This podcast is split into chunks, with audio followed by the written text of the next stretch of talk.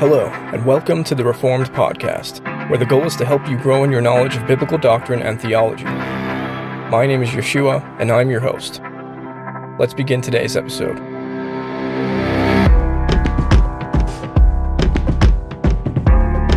Hey everyone, and thanks for tuning in to the Reformed Podcast. We're continuing our series on the five solas. So, this is the second episode in a five part series. And so today, we're going to be looking at sola fide, which in English means faith alone. Let's begin by defining the word faith. Hebrews 11:1 gives us the biblical definition of it. It says, "Now faith is the assurance of things hoped for, the conviction of things not seen."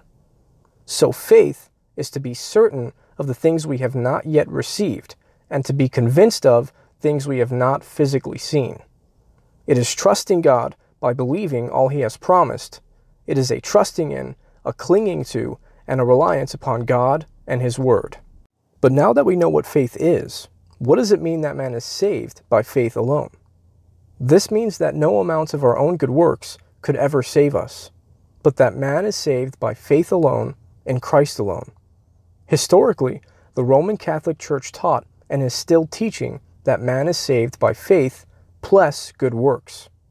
And it was because of this that Martin Luther in the 16th century stood up against the Roman Catholic Church and proclaimed that man is saved by faith alone. It was this truth that started the Reformation. But most people today who claim to be Christian believe that if they are good enough, they will make it to heaven, as if their own good works have a role in getting them into heaven. As a matter of fact, this is the belief of every other world religion. The problem with this belief is that the Bible makes it abundantly clear that no one is good enough and that we don't even come close to being good enough. As Romans 3:23 says, all have sinned and fall short of the glory of God. Even our attempts at being good are nothing but filthy rags before an infinitely holy God, according to Isaiah 64 6 so it is impossible for our works to save us. Therefore, it must be by faith alone. And this is the clear teaching of Scripture. Romans chapter 4, verses 4 through 5 says, Now to the one who works, his wages are not counted as a gift, but as his due. And to the one who does not work, but believes in him who justifies the ungodly, his faith is counted as righteousness. Here we see how a person is saved and what true saving faith looks like. True saving faith is when a person is not depending on his own works, but instead is depending on the works of Christ alone. It is as the old hymn writer said, Nothing in my hands I bring, simply to the cross I cling. God makes us right with himself when we approach the cross with empty hands of faith.